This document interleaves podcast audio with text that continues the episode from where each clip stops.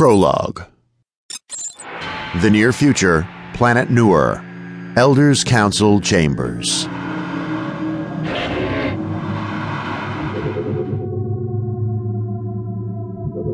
What we predicted over a century ago is now taking place on Earth. Explained the High Council member. Seismic activity has risen sharply in the last year. Humans are fearful of what their scientists call the greenhouse effect.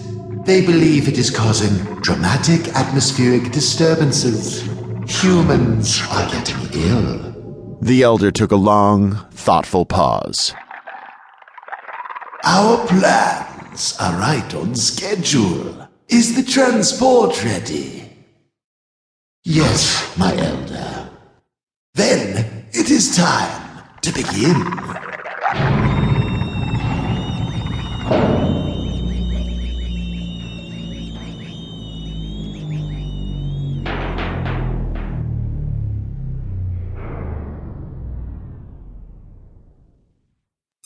Chapter 1 Four months later.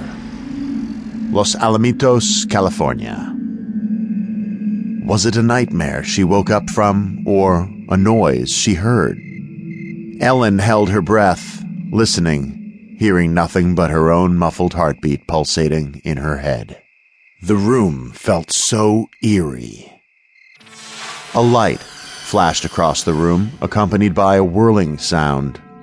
There was something familiar about the light, almost like the strobe on Matt's old squad car. The color and sound were unlike anything she had seen or heard before.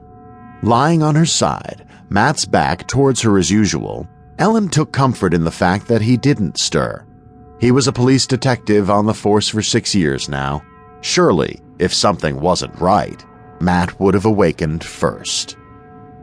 But something's not right. Why don't I wake Matt up? What on earth is wrong with me? Ellen placed a hand on Matt's back, withdrawing it immediately.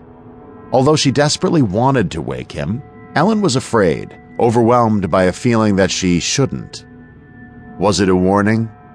Ellen feared waking him even more than letting him remain asleep. The baby!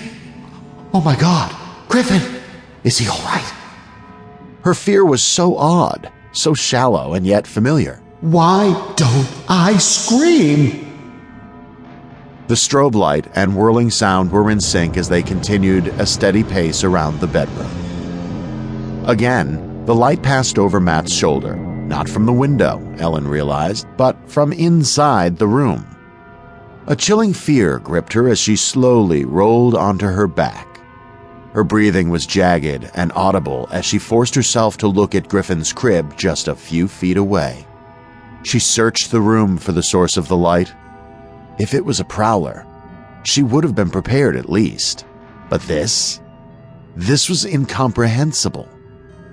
Oh my god! Why don't I scream? Only a few feet away from the foot of Griffin's crib was an orb, a glowing, shiny, metallic orb. While she examined it, the whirling noise and strobe of purplish bluish white light the orb emitted stopped, as if Ellen and the orb were silently observing each other. The orb remained perfectly still, defying gravity a foot and a half off the floor. Griffin sighed in his sleep. A surge of relief shot through Ellen. He's safe in his crib, thank God. Why don't I scream? The orb, Ellen noticed, was about the size of a basketball.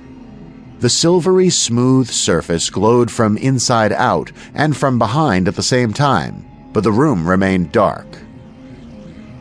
Ellen could almost feel the orb observing her, making her skin feel electrified. The hairs on her arms bristled. She knew that some sort of intelligence was coming from inside the glowing sphere. But what? Why did this event seem so familiar, like a strange deja vu? In a bewildering way, it felt as if she was expecting it to appear. But how could that be? How can Matt be sleeping through this? Why is he so quiet? He rarely slept silently. Ellen could always.